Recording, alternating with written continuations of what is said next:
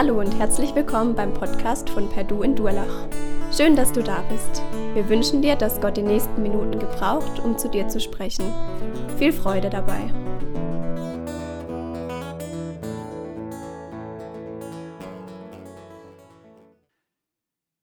Unsere Gesellschaft, wir sind unter Beschuss. Damit meine ich nicht vielleicht einen drohenden Krieg mit, der, mit Russland wegen dem Ukraine-Konflikt, das vielleicht auch gerade, weiß nicht, ob ihr das beobachtet so ein bisschen, auch das ist am Horizont, sondern ich glaube, unsere Gesellschaft, wir sind unter Beschuss in unserem eigenen, in unserem eigenen Land, wenn ich es mal so sagen darf. Und zwar unter Beschuss von rechts und von links. Und dieser Beschuss hat mit unserer Identität zu tun, mit der Frage, wer sind wir, wofür leben wir, was ist das Ziel unseres Lebens. Wir haben auf der einen Seite, haben wir von rechts einen Beschuss, das ist bei mir jetzt rechts, ich mache mal von euch aus, dass ihr seht, also von rechts ein Beschuss für alle Menschen, bei denen Blut, Vaterland, Wir-Denken, Stammesdenken total wichtig ist. Also identitäre Bewegung, Reichsbürger etc. Aber auch ein, ein Haufen normale Leute, glaube ich, die dieses, die dieses Denken annehmen. Wir, das ist das, was wir verteidigen müssen, wo wir dafür einstehen müssen. Und die, das sind die anderen und die bedrohen uns. Was kann ich dafür, dass ich als Deutscher geboren bin? Was kann jemand dafür, dass er nicht als Deutscher geboren ist? Die Frage, wer bin ich? Wofür lebe ich? Was gilt, was gilt es zu schützen in meinem Leben? Aber wir sind auch äh, in, in, unter Beschuss von der linken Seite und auch das hat mit Identität zu tun. Identitätspolitik, Cancel Culture, all diese Dinge haben mit den Gedanken zu tun.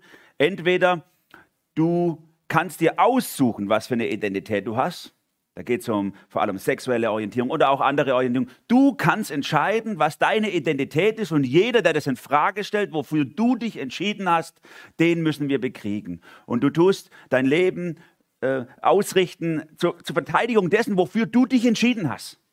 Denn ich will so sein, das bin ich, weil ich das über mich aussage, dass ich das bin. Oder auch von der linken Seite der Angriff, ähm, weiß nicht, ob ihr das beobachtet, so ein bisschen die Frage nach kultureller also fremdkultureller Aneignung, dass Menschen verboten wird zu lehren, zum Beispiel Ethnologen verboten wird zu lehren über Afrika, weil sie selber keine Afrikaner sind oder Professoren äh, boykottiert werden, die über Sexismus reden, obwohl sie selber keine Opfer sind, bis dahingehend, dass äh, in Hollywood dis diskutiert wird, dass nur noch Schauspieler des Schauspielern dürfen, was sie sind, also nur noch ein Schwuler Schwulen spielen darf, nur noch ein Transgender ein Transgender spielen darf, nur noch eine, ein, ein Sexismusopfer ein Sexismus Opfer nur noch ein Autist Autisten spielen darf und so. Auch die Frage nach Identität. Und das gilt es zu verteidigen. Das ist der Angriff von der linken Ecke. Und wir stehen unter Beschuss von beiden Seiten in dieser Frage, wer bin ich eigentlich? Wofür lebe ich?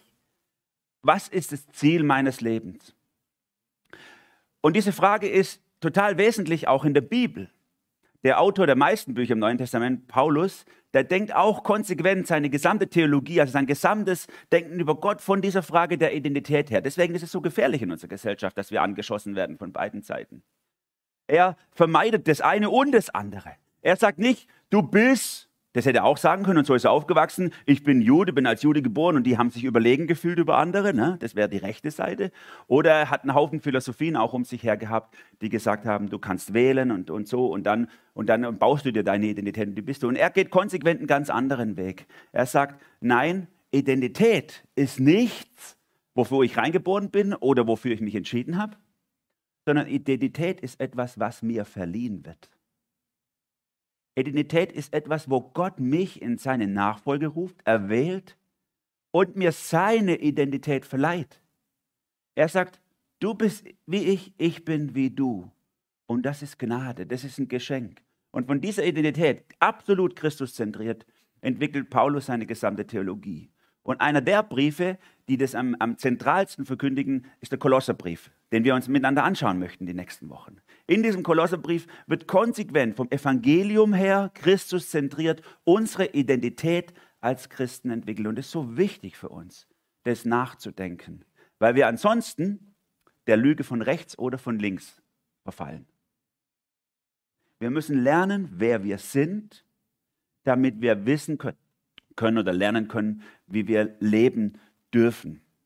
Die Kolosse, an die Paulus diesen Brief schreibt, ist eine türkische Gemeinde, eigentlich eher ein, ein kleines sagen wir, unwichtiges Dörfchen, jetzt nicht falsch verstehen, das wäre vielleicht eher so wie Remchingen im Vergleich zu Karlsruhe oder so. Also eher ein kleines, es gab große, es gab große Städte drumherum, die wichtig waren oder so, aber Kolosse war so ein kleines Ding. Und trotzdem hatte Paulus da eine Verbindung, obwohl er selber nie persönlich da war, hat er Menschen von dort, die aus dieser Gemeinde kommen, wie Epaphras oder auch Philemon, die, mit denen er eine ganz tiefe, enge Beziehung hat. Und er liebt diese Gemeinde in Kolosse und, und, und will ihnen deswegen helfen, weil er so sich freut darüber, wie die ihren Weg gehen in den vielen Irrlehren ihrer Zeit. Denn auch dort gab es einen Haufen Irrlehren, auch gerade über das Thema Identität und wer bin ich eigentlich. Und Paulus freut sich, wie sie ihren Weg gehen und will das unterstützen und sie stärken darin, ähm, diesen Weg mit Christus und auf Jesus ausgerichtet zu gehen.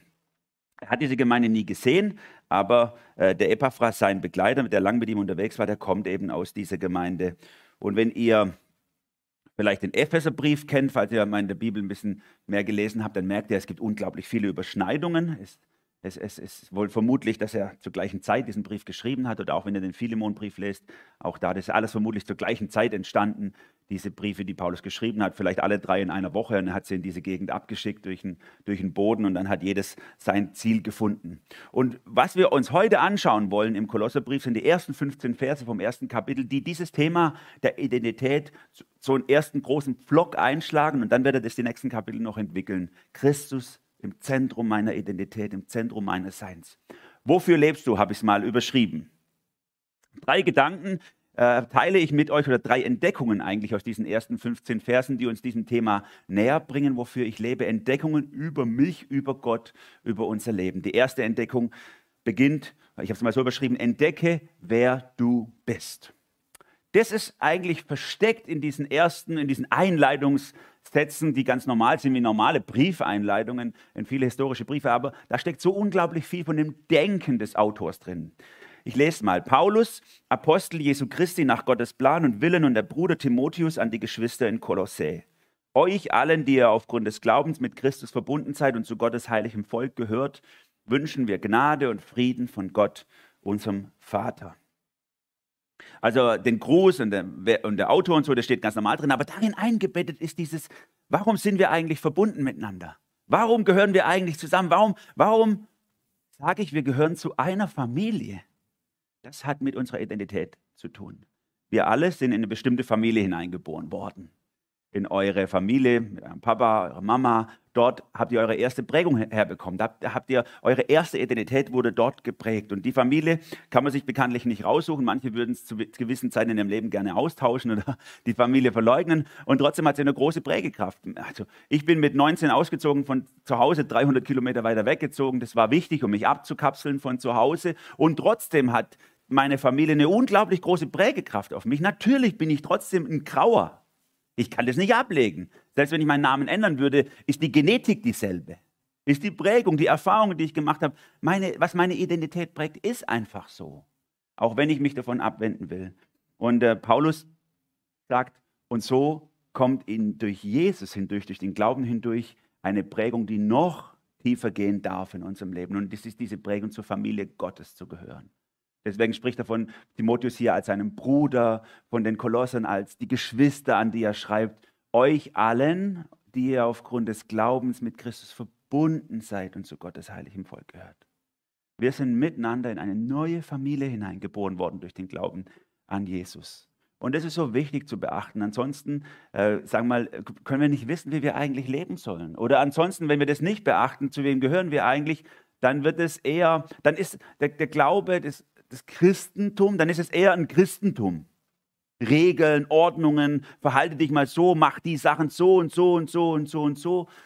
Ich muss mir nicht überlegen oder ich musste mir nicht überlegen als Kind, wie sich ein Grauer verhält. Die waren halt, sag ich mal, wild und so. Das war, also jetzt war ich halt. So wie halt meine Geschwister auch alle. Das war die Prägung. Ich habe mir das nicht überlegt. Aber als ich in, in, in Christus hineingekommen bin, zur Familie Gottes hineingeboren wurde, da musste ich und muss ich bis heute diesen Schritt ganz bewusst gehen, zu schauen, ja, was heißt es jetzt, wenn ich zur Familie Gottes gehöre? Was heißt es, wenn ich jetzt mit Jesus verbunden bin? Was ist dann meine Natur? Weil die alte Natur des der Grauer, die kommt, also die will dauernd immer dagegen kämpfen. Die will dauernd immer die Oberhand behalten. Und ich muss immer wieder diesen Schritt gehen, zu sagen, nein, ich gehöre, ich gehöre zu Gottes heiligem Volk. Ich bin mit Jesus verbunden. Und es ist so wichtig, dass wir dann konsequent unsere Identität von Jesus her denken, wie es Paulus hier tut. Ansonsten wird der Glaube krampfhaft und schwierig. Wenn der Glaube an mir hängen würde, so nach dem Motto, ich habe mir das überlegt, ich habe mich entschieden, ich mache das, ich bin ein Christ, weil ich das so will, weil ich diese Identität mir, ich nehme jetzt mal diesen Begriff, weil ich diese Identität mir aneigne, dafür habe ich mich entschieden und deswegen lebe ich so, kann man auch machen, natürlich. Aber dann kommen die Schwierigkeiten des Lebens und dann hängt der Glaube auch an mir. Dann kommen die Zweifel, ja Mist, ich kann nicht mehr glauben, ich habe Schwierigkeiten, ich bin gerade in, na und so. Nee, sagt Paulus, lerne doch deine Identität konsequent von Jesus her zu denken. Wenn Jesus dich ruft, wenn Jesus dich zu dich zieht, dann hält Jesus deinen Glauben. Dann hat, ist Jesus das Fundament deines Glaubens. Und dann kannst du in Zweifeln und in Schwierigkeiten, in Struggle in deinem Leben ja nie tiefer fallen als auf diese Basis, Jesus. Denn da ruht dein Glaube drauf. Und deswegen ist es ihm so wichtig, das am Anfang vorauszuschicken. Wir sind aufgrund des Glaubens mit Christus verbunden und das ist unsere Identität. Es geht im Glauben weniger darum, ähm, dass wir, was wir tun, sondern mehr darum, was Jesus tut. Und Jesus verleiht uns seine Identität. Es ist im Epheserbrief in Kapitel 1 und 2, äh, tut er das noch ein bisschen ausführlicher diskutieren. Ich nehme gern dieses Bild des Gerichtsvollziehers.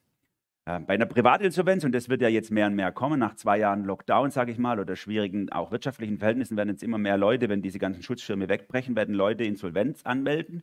Und dann passiert genau Folgendes. Die können ihre Rechnungen nicht mehr bezahlen, dann kommt der Gerichtsvollzieher und kassiert alles, was von Wert ist, ein. Und der fährt davor und dann kommt er mit seinen Bäbbeln, seinen Siegeln, ein Kuckuck ist das, glaubt der da drauf ist. Und dann geht er rum in, in deiner Wohnung und klebt überall von dem, was er denkt, dass es noch zu Geld gemacht werden kann, klebt er den Kleber drauf und das nimmt er mit. Aber er kann es selber nicht mitnehmen, weil er ist ja nur mit dem Auto da. Er muss warten, bis nachher der Laster kommt, um das alles einzuladen. Und deswegen klebt er schon mal sein Siegel drauf und sagt damit, es steht zwar noch in deiner Wohnung der Fernseher, aber der gehört mir, nicht mehr dir.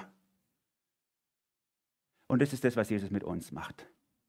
Er kommt rein und klebt dir sein Siegel auf die Stirn und sagt, der gehört mir. Der steht zwar noch hier rum in der Welt, bis er voll verfällt, aber er gehört mir.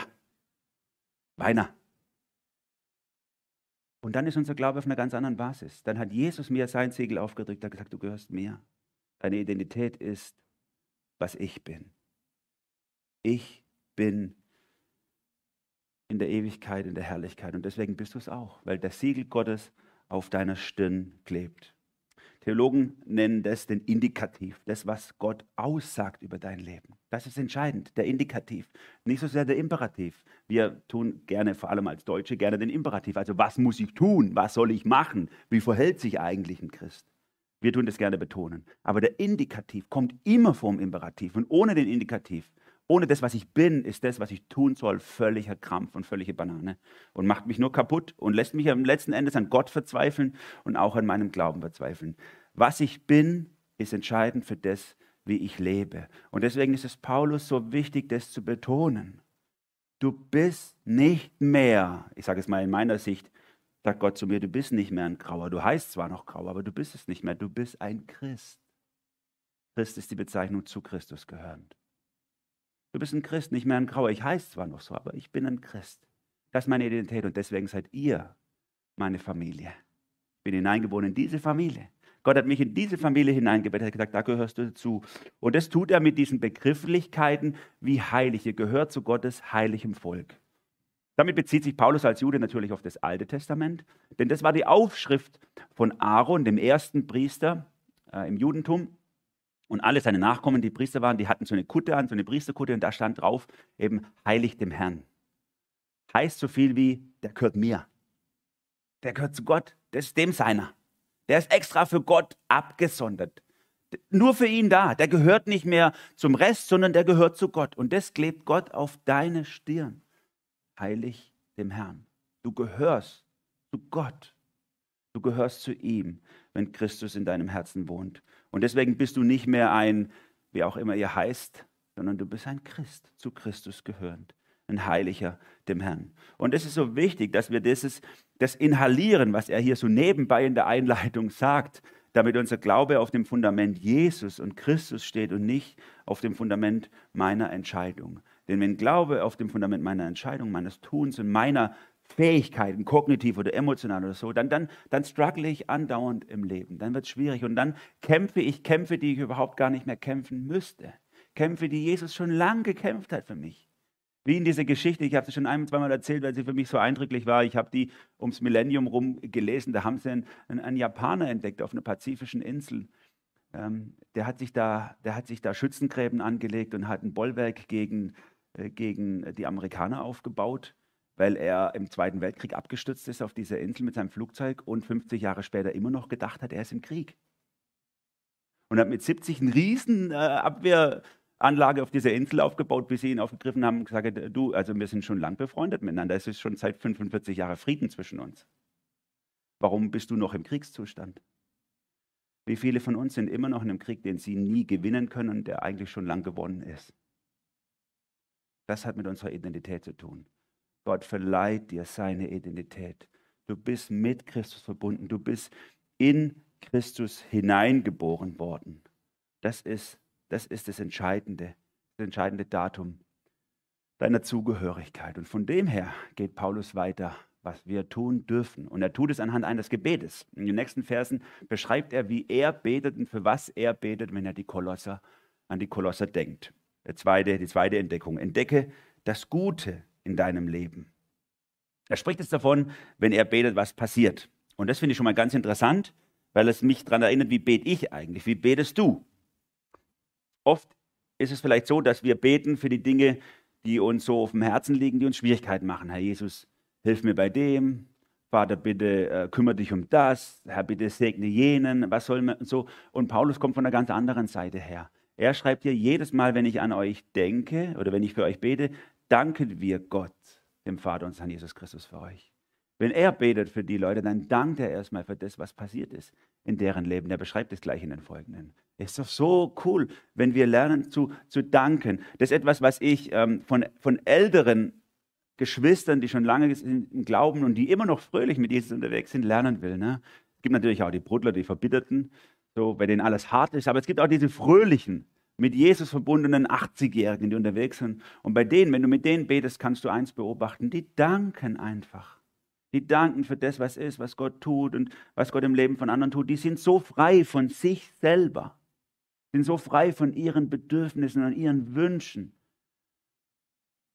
sind so auf Jesus fokussiert, dass sie den Blick Gottes aufs Leben von anderen und auf sich haben. Und dann kommen sie einfach nur ins Danken rein, weil sie sehen, es ist alles so ein Riesengeschenk. Ich versuche mich daran zu erinnern, indem ich in meinem Gebetstagebuch, ich bin so ein bisschen strukturierterer Beter, äh, in meinem Gebetstagebuch, wo ich für jeden Tag meine Sachen bete, da habe ich ein Lesezeichen, wo ich mich gerade befinde. Und auf diesem Lesezeichen habe ich äh, zehn Anliegen, für die ich danke und drei, für die ich bitte. In diesem Verhältnis ist wichtig, hat mir mein Mentor beigebracht, weil eigentlich standen da mal eine Latte voll Bitten, die ich zentral gefunden habe. Wo ich sage, die will ich jeden Tag beten, die sind so wichtig. Und da habe ich gemerkt, wie vieles so hart wird auch bei mir, wie vieles so, das, das, das, prägt ja auch meinen Blick, das prägt immer meinen Blick für, was müsste noch, was sollte noch, wie müsste sich eigentlich entwickeln und das ist noch nicht gut und jenes noch nicht und da muss noch was und so. Und dann hat er irgendwann gesagt, Manuel, du musst deinen Blick verändern. Du musst ins Danken reinkommen. Du musst jetzt, äh, du musst alle Anliegen, die du jeden Tag betest, musst du streichen bis auf drei. Du darfst nur noch für drei Sachen täglich bitten und dann musst du zehn Sachen aufschreiben, für die du dankst. Und ich sage, spinnst du? Das geht doch nicht. Das sind so wichtige Anliegen, die ich habe. Für Leute, die mir wertvoll sind. Sagte ich, ja, aber das macht dich kaputt. Wenn du immer nur den Blick hast, was nicht ist und so. Und also sind wir Deutschen. Wir lieben das, in der Unternehmersprache zu sein. Wir lieben Schwächen, Schwächen. Ne? Aufzudecken, was läuft noch nicht und wie können wir es äh, bekämpfen. Amerikaner sind ganz anders unterwegs. Ne? Die äh, gucken eher Stärken, Stärken. Also was kann ich gut und wie kann ich das noch mit äh, mehr einbringen und so, so. Manchmal vielleicht auch ein bisschen übertrieben oder so, aber, aber wir sind so immer, was läuft noch nicht gut, auf was können wir uns konzentrieren, was müsste noch. Und dann gibt es diesen einfachen Vers, ach, den, der so viel Wahrheit enthält. Ne? Danken schützt vor Wanken, Loben zieht nach oben. Wir sagen den so, aber da steckt so viel drin. Denn, denn wirklich, motzen und bitten, immer nur, was müsste so, das zieht mich runter. Ich darf natürlich Jesus meine Bitten bringen, aber Paulus sagt es auch an anderer Stelle. Alle unsere Bitten sollen immer verbunden sein mit der Danksagung vor Gott. Lasst alle eure Bitten mit Danksagung vor Gott kund werden.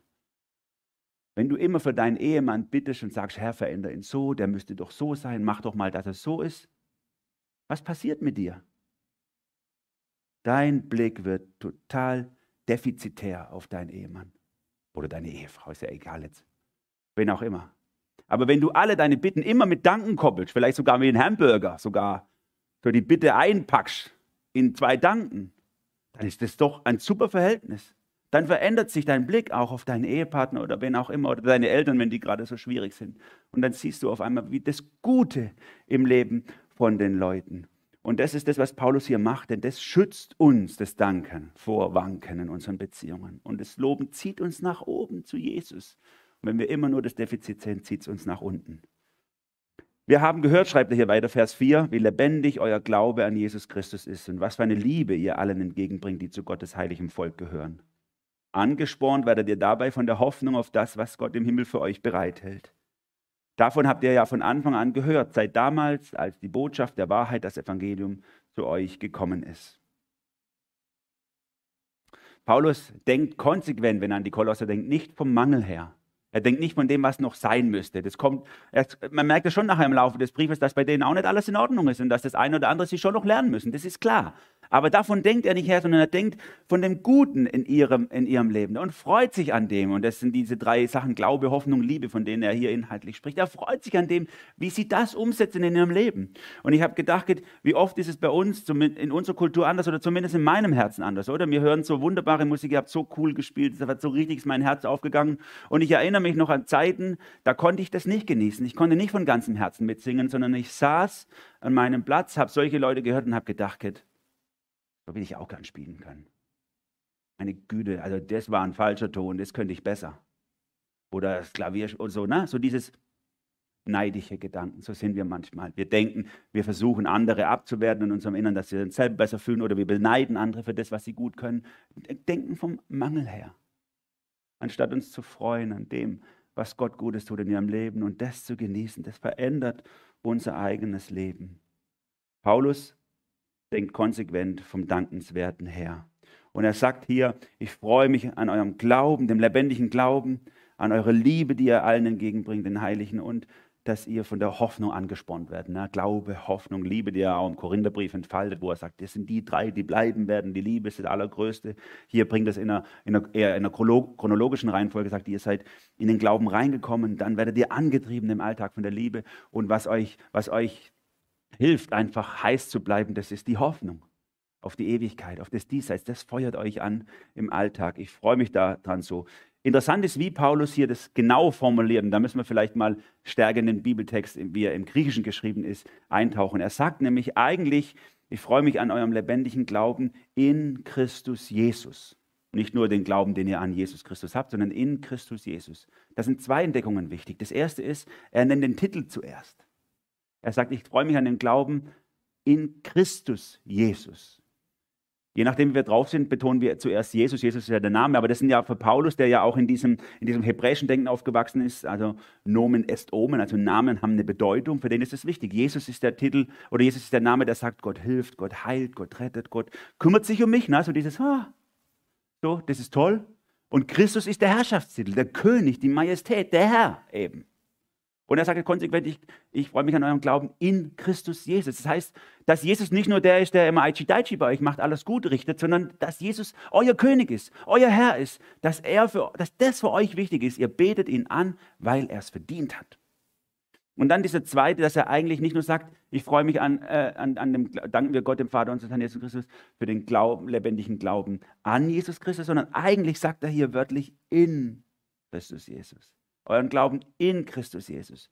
Und das ist natürlich im Deutschen, hört sich das komisch an, weil wie kann man in jemand glauben? Wir glauben ja an jemand, aber, aber Paulus drückt damit eine tiefe Wahrheit aus. Er sagt, äh, wenn du an jemand glaubst, dann ist es so eher wie, ich sag mal, der KSC, ne? du stehst auf den Rängen und sagst, ich glaube an euch.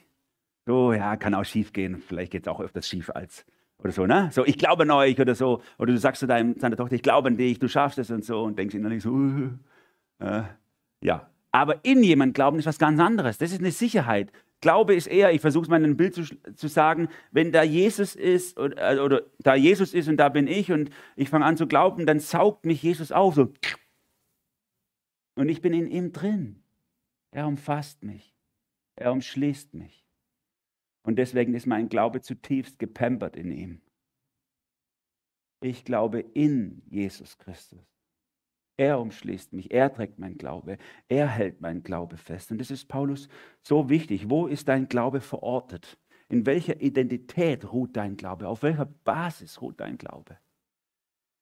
Wenn er in dir ruht, in deiner Entscheidung, in deinem Willen, in deiner kognitiven Fähigkeit, in, in all diesen Sachen, dann bist du verloren. Dann kommen die Krisen des Lebens und du wirst strugglen irgendwann. Aber wenn dein Glaube in Christus ist, dann ruht er in Jesus. Dann ist er, ist er in ihm verortet und dann umschließt er dich. Und dann können wir eben auch aus dieser Identität, aus diesem Glauben in Christus Jesus hinein, können wir eben im Alltag leben. Und dann zeigt sich auch diese Liebe Gottes in unserem Alltag. Dann können wir auf einmal lieben, wo wir denken, wir könnten nicht lieben. Das sind mit, gehört mit zu den bittersten Momenten in der Arbeit in der Gemeinde, und das habe ich auch hier erlebt, äh, wenn Christen nicht miteinander können. Wenn ich sage, ich erinnere mich an eine Situation, habe ich ein Team aufmachen wollen, dann sage ich zu einer, hey, wollen wir miteinander Team das und jenes machen? Ja, wer ist noch dabei? Ja, die und die. Nee, wenn die dabei ist, mache ich nicht mit. Ja, wieso? Ja, mit der kann man nicht schaffen, das gibt immer nur und so. Und dann fängt es an, ne? so. Denke ich so, hey, was, was, was sagt der Paulus hier? Dass ihr Liebe habt, dass ihr Liebe allen Heiligen entgegenbringt, also allen, die zu Gottes Volk bringen. Er sagt nicht, dass ihr irgendwie so die Mehrheit der Christen liebt, dass ihr so 80 Prozent von den Christen liebt, vielleicht alle, die jetzt keine Schwaben sind, liebt, sondern er sagt einfach alle. Ihr müsst auch die Schwaben lieben, das ist das Gute für mich, gell? Alle. Wir lieben einfach alle, die zu Jesus gehören. Und wenn du in deinem Herzen einen Groll gegen irgendjemand hier hast, dann zeigt es nur, dass du hier eben nicht in deiner Identität bist. Dass du nicht in Christus ruhst, sondern dass du immer noch erkämpfst aus eigener Kraft. Dass du immer noch versuchst, ich muss was und so. Und dann ist es schwierig. Ne?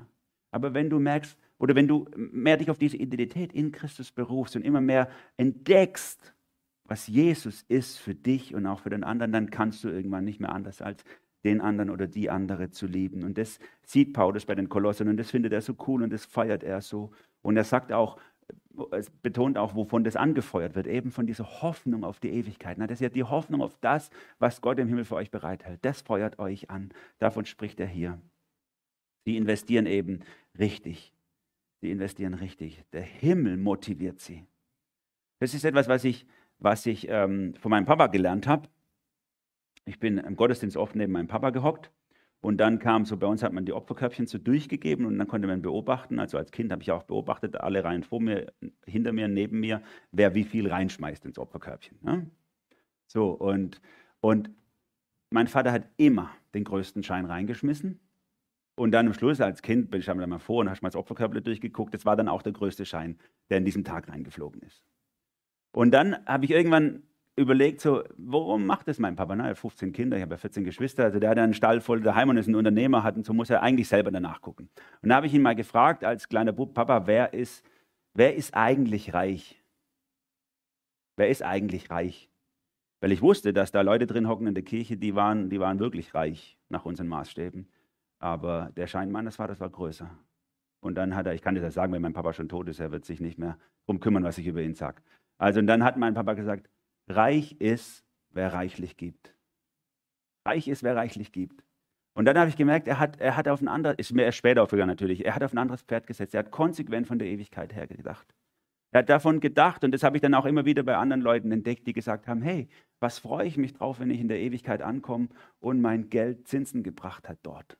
Wenn Leute mir entgegenkommen und sagen, hey, danke, dass du es uns nach was weiß ich wohin gespendet hast, weil dort ist was passiert in meinem Leben. Ich habe ich habe überleben dürfen, ich habe Jesus kennenlernen können dadurch und, und, und, und, und, und. Reich ist, wer reichlich gibt. Das kann ich nur, wenn ich eine, Diesseits, eine Jenseitsverordnung habe, wenn ich vom Himmel konsequent her denke. Ansonsten werde ich immer gucken, wie ich nach diesen Maßstäben dieser Welt gut durchkomme.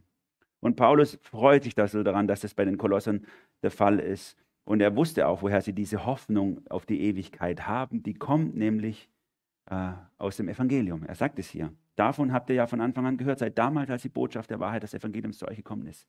Die kommt aus der Bibel. Die Hoffnung auf die Ewigkeit kommt aus der Bibel. Deswegen lesen wir Bibel. Deswegen lese ich Bibel. Nicht, weil es so furchtbar viel Spaß macht, sondern weil es mir die Wahrheit bringt.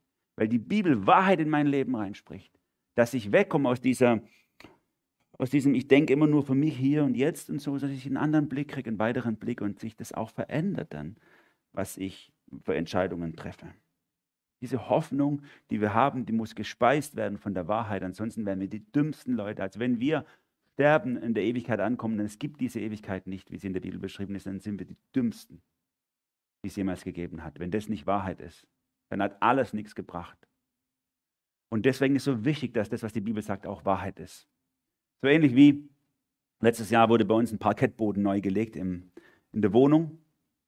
Äh, so gerade in unserem Mittelflur, der alle Zimmer verbindet, wurde, das hat sich irgendwie abgesenkt und der Untergrund und dann musste man Parkett legen. Das war voll das Ding, weil die haben das total rausgerissen, mussten es komplett unterfüttern und dann nochmal neu vernageln alles.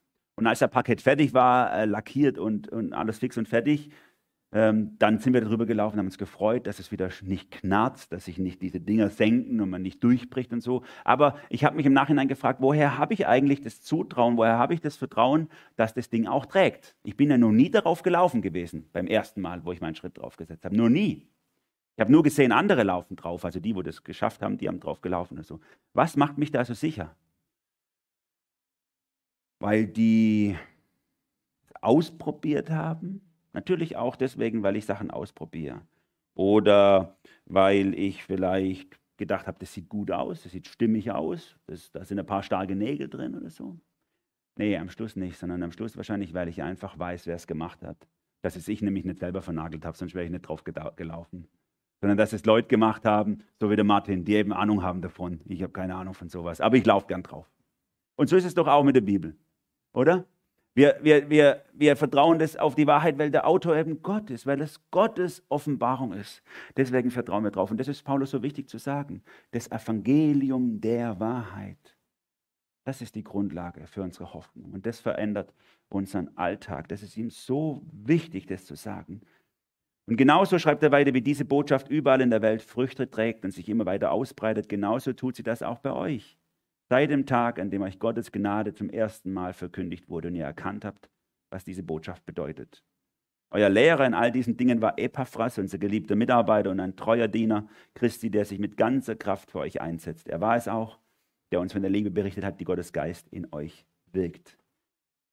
Diese Botschaft des Evangeliums breitet sich überall aus und die Kolosser haben es von einem bestimmten Mann bekommen und das war dieser Epaphras.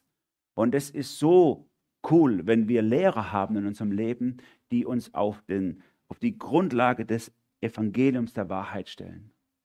Ich habe als, als äh, junger Erwachsener, äh, also bevor ich fest zu einer Gemeinde inhaltlich gehört habe, habe ich mal hier und da bin ich gewesen, habe mir ein paar Sachen angeguckt und dann habe ich mir auch bestimmte Lehrer angeguckt, die ich interessant fand und dann ist mir eins aufgefallen. Es gibt solche Lehrer im christlichen Bereich, die haben so einen Fanclub. So, die, die predigen irgendwo und da hocken in den ersten zwei Reihen immer die gleichen Leute so, Entschuldigung, wenn ich das jetzt sage, meistens Frauen, so, die, die, die wandern denen nach. Wo die sind, sind auch sie und die hören sich jeden Vortrag an. Das ist ihre Wahrheit. Der Lehrer, der ist so gesalbt, so gesegnet, der hat so eine Vollmacht, der hat so ein tiefes Wort und so. Und da habe ich irgendwann, das kam mir komisch vor. Zunächst mal war es nur so ein Gefühl, das ist doch komisch, warum sind die immer da, wenn der, wenn der äh, äh, spricht? Und ansonsten siehst du die nie. Aber wenn der kommt, sind sie alle da. Und dann irgendwann habe ich gedacht, ja, das ist vermutlich deswegen, weil diese Lehrer ihre Schüler nicht an das Wort Gottes binden, sondern an sich. Epaphras hat die Kolosse an das Wort Gottes gebunden, an das Evangelium der Wahrheit. Vielleicht hängt es euch manchmal zum Hals raus, dass ich das so viel sage, dass die Bibel Wahrheit ist und dass wir uns auf den Grund der Bibel stellen müssen. Aber das ist genau der Grund. Ich möchte nicht, dass wenn ich aufhöre dieses Jahr, dass Leute mir nachpilgern. Dass Leute da, wo ich, ah, der Emanuel predigt heute da, da gehe ich heute hin. Kein Fall, ich, wehe, einer von euch kommt vorbei. Außer ihr seid zufällig da oder wollt ihr schönes Mädel kennenlernen aus der Gemeinde. Das ist in Ordnung, das sind Gründe, die sind legitim. Alles andere ist verboten. Wir, ich wünsche mir, dass eure Herzen ans Wort Gottes gebunden sind, dass ihr auch, dass euer Glaube vom Wort Gottes ruht. Denn da hat es Sicherheit, da hat es einen festen Grund, das Evangelium der Wahrheit und nicht die Lehrer, die man sich sucht, weil sie, Paulus sagt es mal an anderer Stelle, weil einem die Ohren juckten, also weil es so schön ist, was die sagen, ah, das, ist so, das ist so cool, wenn der und so. Ne? Nein, wenn wir auf dem Boden des Evangeliums stehen, dann hat es Wahrheit. Paulus ist es so wichtig, das hier auszudrücken. Entdeck das Gute in deinem Leben, was Gott tut In Glaube, in Hoffnung, in Liebe auf dem Boden des Evangeliums. Und dann geht er weiter in seinem Gebetsleben und den zweiten Teil des Gebets. Bitte, und ich habe es mal so genannt, entdecke deine Bestimmung. Aus, diesem, aus dieser Identität, wer bin ich, hinein ins Danken kommen, können wir auch unsere Bestimmung entdecken. Er, er, er wechselt hier nämlich die Ansprache und sagt deshalb, Vers 9, also deshalb, weil das alles so ist, weil es so viel Grund zu danken gibt, weil wir so eine feste Basis haben, die in Jesus ist und nicht in uns. Deshalb hören wir auch nicht auf, für euch zu bitten. Und das ist so ganz anders, als wie ich eigentlich bitten würde. Bei mir ist es ja oft so, vielleicht ist es bei dir auch so, wenn es schlecht läuft im Leben, dann bete ich, dann bitte ich. Sage, ja, Herr, das musst du verändern, da läuft was total komisch und so. Du musst eingreifen. Und wenn es mir gut geht, und ich richtig oh, so in Halleluja-Stimmung bin, so gerade so nach vier Liedern, da fängt es ja so an, dass, äh, dass der Adrenalinspiegel steigt und so das Dopamin ausgeschüttet wird und so. Und dann komme ich so in diese Dank-emotionale Atmosphäre rein, so ja, jetzt fühle ich mich nach dem Danken und so. Paulus macht es ganz anders. Er ist in diesem Dankmodus und aus diesem, weil es gut läuft, weil er sich freut, dass so vieles gut läuft, bittet er Gott, dass es noch mehr, mehr wird, dass, es, dass Gott noch mehr Segen schenkt, dass Gott noch die Leute mehr in ihre Bestimmung reinführt. Das ist, das ist so schön zu entdecken, wie er, das, wie er das hier beschreibt. Deshalb hören wir auch seit dem Tag, da wir es vernommen haben, nicht auf für euch zu beten und zu bitten, dass ihr erfüllt werdet mit der Erkenntnis seines Willens in aller geistlichen Weisheit und Einsicht. Er freut sich so an ihrem Glauben, an ihrer Hoffnung, an ihrer Liebe und er bittet, dass sie noch mehr erfüllt werden mit Weisheit. Weisheit ist eben zu lernen, wie kann ich jetzt das in meinem Alltag leben? Wie kann der Wille Gottes in meinem Alltag umgesetzt werden? Darum geht es, um den Willen Gottes. Er betet darum, dass der Wille Gottes im Leben von den Kolossern Alltag wird. Und das ist ja für uns auch so ein Thema, vielleicht eines der, der, der größten Themen auch, die ich in meiner pastoralen Laufbahn mit denen ich konfrontiert worden bin. Ja, was will Gott eigentlich? Immanuel, kannst du mir sagen, ich habe da Schwierigkeit, was ist denn da jetzt der Wille Gottes? Und dann sind wir so, wie wir, wir haben so Themen in unserem Leben, denken so, jetzt muss es kommen. Jetzt brauche ich meinen Brief vom Himmel, jetzt muss was kommen. So ungefähr wie in dieser Story kennt ihr, äh, ein Mann äh, sucht eine Frau und sagt, Herr, welche Frau soll sein? Und ja gut, keine Ahnung, er schlägt seine Bibel auf Finger drauf und liest und es kam eine lange Dürre.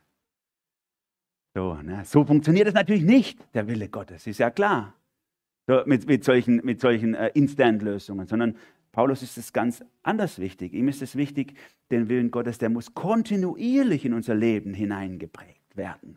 Ich habe ein cooles Buch gefunden, wollte ich euch mal empfehlen an dieser Stelle, Kevin de Jong. Leg einfach los. Ein befreiender Weg, den Willen Gottes zu entdecken. Untertitel. Oder wie man Entscheidungen trifft, ohne Träume, Visionen, Wollflies, Eindrücke, offene Türen, zufällige Bibelverse, lose werfen, Gänsehautmomente und Schriftzüge am Himmel sagt eigentlich schon vieles, ne? wie wir ticken manchmal.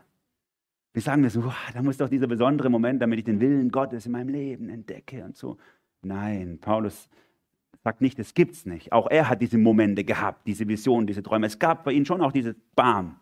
Aber die allermeiste Zeit in seinem Leben war Wille Gottes einfach ein kontinuierlich geprägt werden von Gott her. Um diesen Willen im Alltag zu leben, wie es mal hier hier sagt in Römer 12, 2, richtet euch nicht nach den Maßstäben dieser Welt, sondern lernt in einer neuen Weise zu denken, damit ihr verändert werdet und beurteilen könnt, ob etwas Gottes Wille ist, ob es gut ist, ob Gott Freude daran hat und ob es vollkommen ist. Wenn du zum Glauben an Jesus kommst, äh, dann hast du deine Prägung, die du hast. Und dann musst du einfach kontinuierlich lernen. Was will Gott in meinem Leben? Dann brauchst du nicht diesen einen Brief, diesen einen Moment, sondern ein kontinuierliches geprägt werden vom Willen Gottes. Und ganz ehrlich, wenn ich rumgucke in unserem Leben, dann sind es ja nicht die Dinge, von denen wir nicht wissen, was Gott will, die uns Schwierigkeiten machen, sondern es sind die Dinge, von denen wir genau wissen, was Gott will. Die machen uns Schwierigkeiten. Ich habe mal im, im Teenie-Kreis vor vielleicht zehn Jahren ein Thema gehalten, ihr könnt euch nicht mehr daran erinnern, die ihr damals wart, vermutlich, äh, über wie kann ich den Willen Gottes erkennen, habe ich sieben Schritte aufgezeigt, ähm, wie wir den Willen Gottes erkennen, erkennen können unserem Leben. Und der erste Schritt heißt, Frage an dich, gehorchst du dem, was du bereits kennst vom Willen Gottes? So sind wir Menschen manchmal. Wir haben zehn Baustellen in unserem Leben, wo wir genau wissen, was Gott will, aber die elfte, die ist für uns das Entscheidende. Weil da weiß ich nicht, was Gott will und am liebsten diskutieren wir über die. Dann können wir die anderen zehn nämlich einfach liegen lassen. So funktioniert der Wille Gottes nicht, sondern wenn wir in unsere Bestimmung reinkommen, heißt es, lass dich prägen von der Bibel, lass dich prägen vom Umgang mit Jesus. Und alles, was du erkennst, was dir Gott vor die Füße schmeißt, wo er sagt, hier habe ich dir doch gezeigt, was ich will, da fang an. Und such dir nicht irgendetwas, auf dem du theoretisch rumreitest, weil du theoretisch man ja auch so oder so denken könnte über den Willen Gottes an der Stelle, damit du den anderen zehn Sachen aus dem Weg gehst. Paulus ist es so wichtig, dass sie mehr und mehr erfüllt werden mit der Erkenntnis des gottgöttlichen Willens. Warum? Vers 10, damit ihr des Herrn würdig wandelt und ihm in allem wohlgefällig seid, in jedem guten Werk fruchtbar in der Erkenntnis Gottes wachsend. Je mehr wir in den Willen Gottes reinwachsen, desto mehr wird unser Alltag verändert, wird unser, unser Leben miteinander verändert. Und wenn das nicht stattfindet, ist es was vom Traurigsten. Ich erinnere mich, ich habe vor zwei Wochen ja von, von meiner Prägung als Jugendlicher in so prophetischen Kreisen gesprochen, Leute, die so das prophetische Wort so tief und so hoch ausgelegt haben. Da war ich auf ein paar Freizeiten mit denen im Sommer und es war interessant zu beobachten, da sind diese Leute unter diesen tollen Lehrern gesessen, die über das prophetische Wort geredet haben und wenn dann einmal in der Woche der Wandertag war, und es dann dieses äh, diese Lunchpaketbuffet aufgebaut wurde, da waren dann so Tüte am Anfang und danach kam so. Ich war in der Schweiz und deswegen gab es halt so besondere Sachen, die gab es bei uns nicht in Deutschland. Da hätte ihr mal sehen sollen, die Leute, die die tiefsten Erkenntnisse teilen, da werden die zu Tieren. So, 75-jährige Männer, die sich mit ihrem Rollator an allen anderen vorbeischieben, um sich von den Dingen, die sowieso nicht für jeden eins reicht, fünf reinzustopfen. Da, ich, da hätte ich fast Schiffbruch erlitten an meinem Glauben, wo ich das gesehen habe. Weil ich gedacht habe, so was, was für ein Wert hat dann Glaube, wenn sich das dann so auswirkt, die tiefsten Erkenntnisse, die man teilt miteinander und dann, wenn es darum geht, es zu leben, fällt man übereinander rein. Paulus sagt wirklich, die Erkenntnis in unserem Leben, Vers 9, ist deswegen so wichtig für uns, damit, Vers 10, wir würdig wandeln. Damit es passend ist zu Jesus. Deswegen ist unsere Identität so wichtig, dass wir wissen, wer wir sind, damit unser Leben auch passt zu dem, was wir sind. Und er benutzt hier drei praktische Bereiche oder nennt hier drei praktische Bereiche. Das eine ist das Wohlgefallen. Er sagt, dass Gott einfach Freude dran haben kann, dass er Wohlgefallen haben kann. Frucht bringend, dass ihr Frucht bringt in euren guten Werken. Wir können auch einen Haufen gute Sachen tun, die keine Frucht bringen, die fruchtlos sind. Frucht lässt sich nicht machen, Frucht lässt sich nur erbitten. Wir können einen Haufen gute Sachen machen in unserem Umfeld. Wenn Gott es nicht segnet, dass es geistliche Frucht bringt, ist es am Schluss vielleicht für die, für die Katz. Und deswegen auch darum beten, dass die, die Dinge, die ihr tut, auch Frucht bringen und dann auch wachsen. Das ist das dritte Bereich, wachsend in der Erkenntnis. Das ist so wichtig auch, dass wir, dass wir einen Hunger haben, weiterzukommen und tiefer zu gehen. Jetzt bin ich dann Mitte 40 und ich habe mich als 20-Jähriger, wo ich so fünf Jahre im Glauben war, immer darüber aufgeregt, wenn Leute Mitte 40 gesagt haben, so, ja, damals haben wir das auch gemacht. Als wir jung waren, was haben wir Einsätze gemacht? Und so, aber so, gell? Und jetzt bin ich Mitte 40 und ich kenne diesen Teufel in mir auf einmal, der dir das sagt, so, Junge, hock dich einfach mal hin, alles ist gut, so jetzt Jetzt schaffst du einen guten Fernseher mit einem großen Bildschirm an und genießt einfach die restliche 40 Jahre. Das sitzen wir voll ab miteinander. Das ist so, das sind so, sind wir Menschen, oder? Und Paulus sagt, nein, wachsen, dass ihr einen Hunger habt, dass ihr, dass ihr nicht aufhört, sondern dass ihr wirklich vorwärts kommt, weil dass ihr auch in der Intimität mit Gott einfach tiefer reingehen wollt. Und nicht, jetzt bin ich gläubig, reicht mir alles gut so. Das hat alles mit unserer Identität zu tun. Je mehr ich erkenne, wer ich bin in Jesus, je mehr ich ihn sehe, desto mehr werden diese Dinge auch mir wichtig werden in meinem Leben. Vers 11, mit aller Kraft gestärkt, gemäß der Macht seiner Herrlichkeit, zu allem standhaften Aussachen, aller Langmut mit Freuden. So cool, wie Paulus es aussagt. Was ist das Ziel das, äh, von, unserem, von unserem Leben mit Jesus? Das ist nicht, dass wir die besten Lehrer, die tollsten äh, Nachfolger, die aller oder so, nein, sondern dass wir ausharren können. Dass in dem Leben, und es kommt ein Haufen, Entschuldigung, ihr Junge, die Eltern müssen weg, es kommt ein Haufen Scheiß noch im Leben bei euch. Wirklich schwierige Sachen.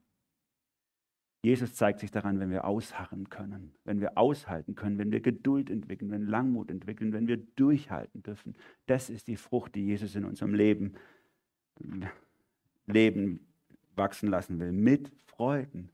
Das sind doch die größten Zeugnisse, wenn Leute richtig viele böse Dinge erleben und sie sich noch freuen können in Jesus, in dem. Das ist ein Riesenzeugnis. Die Erkenntnis Gottes bewirkt es bewirkt auch Dankbarkeit in unserem Leben. Vers 12, indem er dem Vater Dank sagt, der uns tüchtig gemacht hat, teilzuhaben am Erbe der Heiligen im Licht, Er hat uns errettet aus der Herrschaft der Finsternis, hat uns versetzt in das Reich seines Sohnes der Liebe oder des Sohnes seiner Liebe, indem wir die Erlösung haben durch sein Blut, die Vergebung der Sünden. Das ist so schön. Wir haben einen Herrschaftswechsel hinter uns. Wir gehören nicht mehr zu dieser Welt. Wir haben eine neue Identität, die haben wir uns nicht ausgesucht. Und die haben wir uns nicht fremd angeeignet, so als kulturelle Fremdaneignung, sondern die hat uns jemand verliehen. Er hat gesagt, du bist ich und ich bin du. Christus in mir, ich in Christus. Das ist meine Identität und deswegen bin ich mit Fug und Recht auch der Erbe Gottes. Wir sind passend gemacht worden für die Erbschaft. Wir werden das Himmelreich erben. Jesus hat uns losgekauft, er hat uns erlöst aus dem Bösen, indem er den Preis bezahlt hat. Und das ist Paulus so wichtig. Erkenne deine Bestimmung, entdecke deine Bestimmung, entdecke, wer du bist, entdecke das Gute in deinem Leben und entdecke daraus auch deine Bestimmung.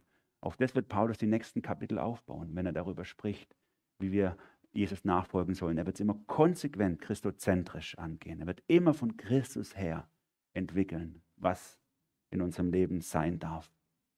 Und damit komme ich zum Schluss. Überfließendes Leben, das ist so dieser Titel, den, den ähm, ich gewählt habe für diese Kolosserbriefreihe. Ich habe den ausgesucht, den Titel. Ich sage das deswegen, weil es kam einer auf mich zu, als der Flyer veröffentlicht wurde und hat zu mir gesagt, Manuel, wer hat denn den Titel ausgesucht? Das, der wirkt so altbacken fromm. Den sollte man ja eigentlich nicht benutzen, benutzen überfließendes Leben. Ich sage, ja, den habe ich ausgesucht.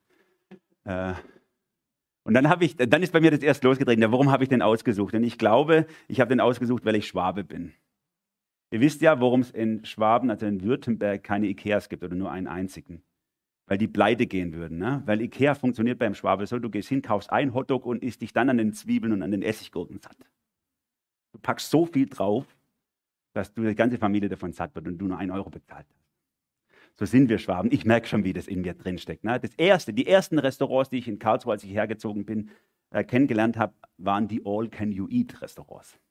Also einmal bezahlen für den ganzen Tag essen. Irgendwie steckt es in meiner DNA drin. Ich kann das nicht so, kann das nicht so leicht ablegen. Und deswegen ist dieses überfließende Leben, ist für mich so dieses Bild von einem Leben, wo du so einen großen, vielleicht bist du ein Bierliebhaber, wo du so, der Bierkrug dauernd überläuft, oder? Und immer noch äh, so, es gab eine Zeit lang beim Burger King in Pforzheim, du kannst immer nach refillen ne, äh, für umsonst. Ne? Das war mein Stammlokal natürlich in dem Moment, nur zum Trinken. So, refill. Und so stelle ich mir das Leben vor mit Gott.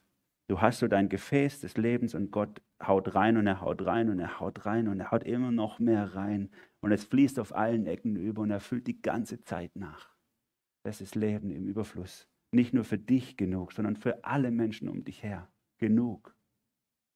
Und das ist das, was ich mir wünsche und das, was ich auch bei Paulus hier sehe für unser Leben, dass genau so unser Leben ist. Dass wir die Gefäße sind, in die Gott reinlehrt und reinlehrt und reinlehrt und immer noch mehr, dass es in alle Richtungen überfließt und die Menschen um uns herum gesegnet werden. Und deswegen bin ich äh, dabei geblieben. Das ist ein guter Titel, überfließendes Leben. Das ist genau das, was wir entdecken wollen die nächsten Wochen und was ich mir wünsche, dass wir merken, je mehr ich in meine Identität reinkomme, je mehr Christus wirklich Zentrum meines Innersten ist, desto mehr wird mein Leben überfließen an Gutem, an Segensreichem für alle um mich her und mich sowieso genug. Amen. Jesus, ich danke dir so von ganzem Herzen, dass du überfließendes Leben in mich reingießt und dass es so viele Momente gibt, wo ich das auch tatsächlich äh, auch spüren darf. Das ist super. Aber auch wenn ich es nicht spüre, ist es da. Herr, ich bekenne dir und vielleicht auch stellvertretend für die, denen es genauso geht hier, dass wir so manchmal die Lügen dieser Welt über uns glauben, dass wir manchmal das glauben, was Leute über uns sagen. Du musst dich selber entscheiden, was du sein willst. Du musst selber machen oder, oder, oder, oder.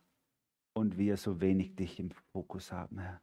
Danke, dass du mich umschlossen hast in deinen Glauben und dass ich dort in Sicherheit ruhen kann und dass, dass nichts und niemand mich mehr trennen kann von dir und deiner Liebe in Ewigkeit.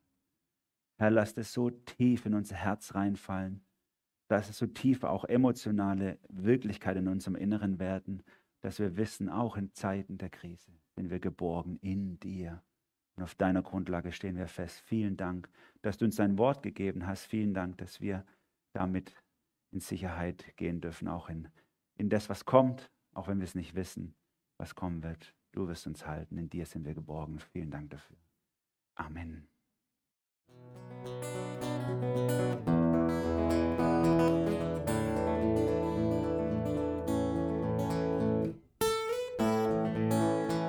Wir hoffen, der Podcast hat dir weitergeholfen. Falls du noch Fragen hast, besuche gerne unsere Homepage unter www.per-du.church. Hier findest du alle wichtigen Infos zur Gemeinde und zum Glauben. Tschüss und bis zum nächsten Mal.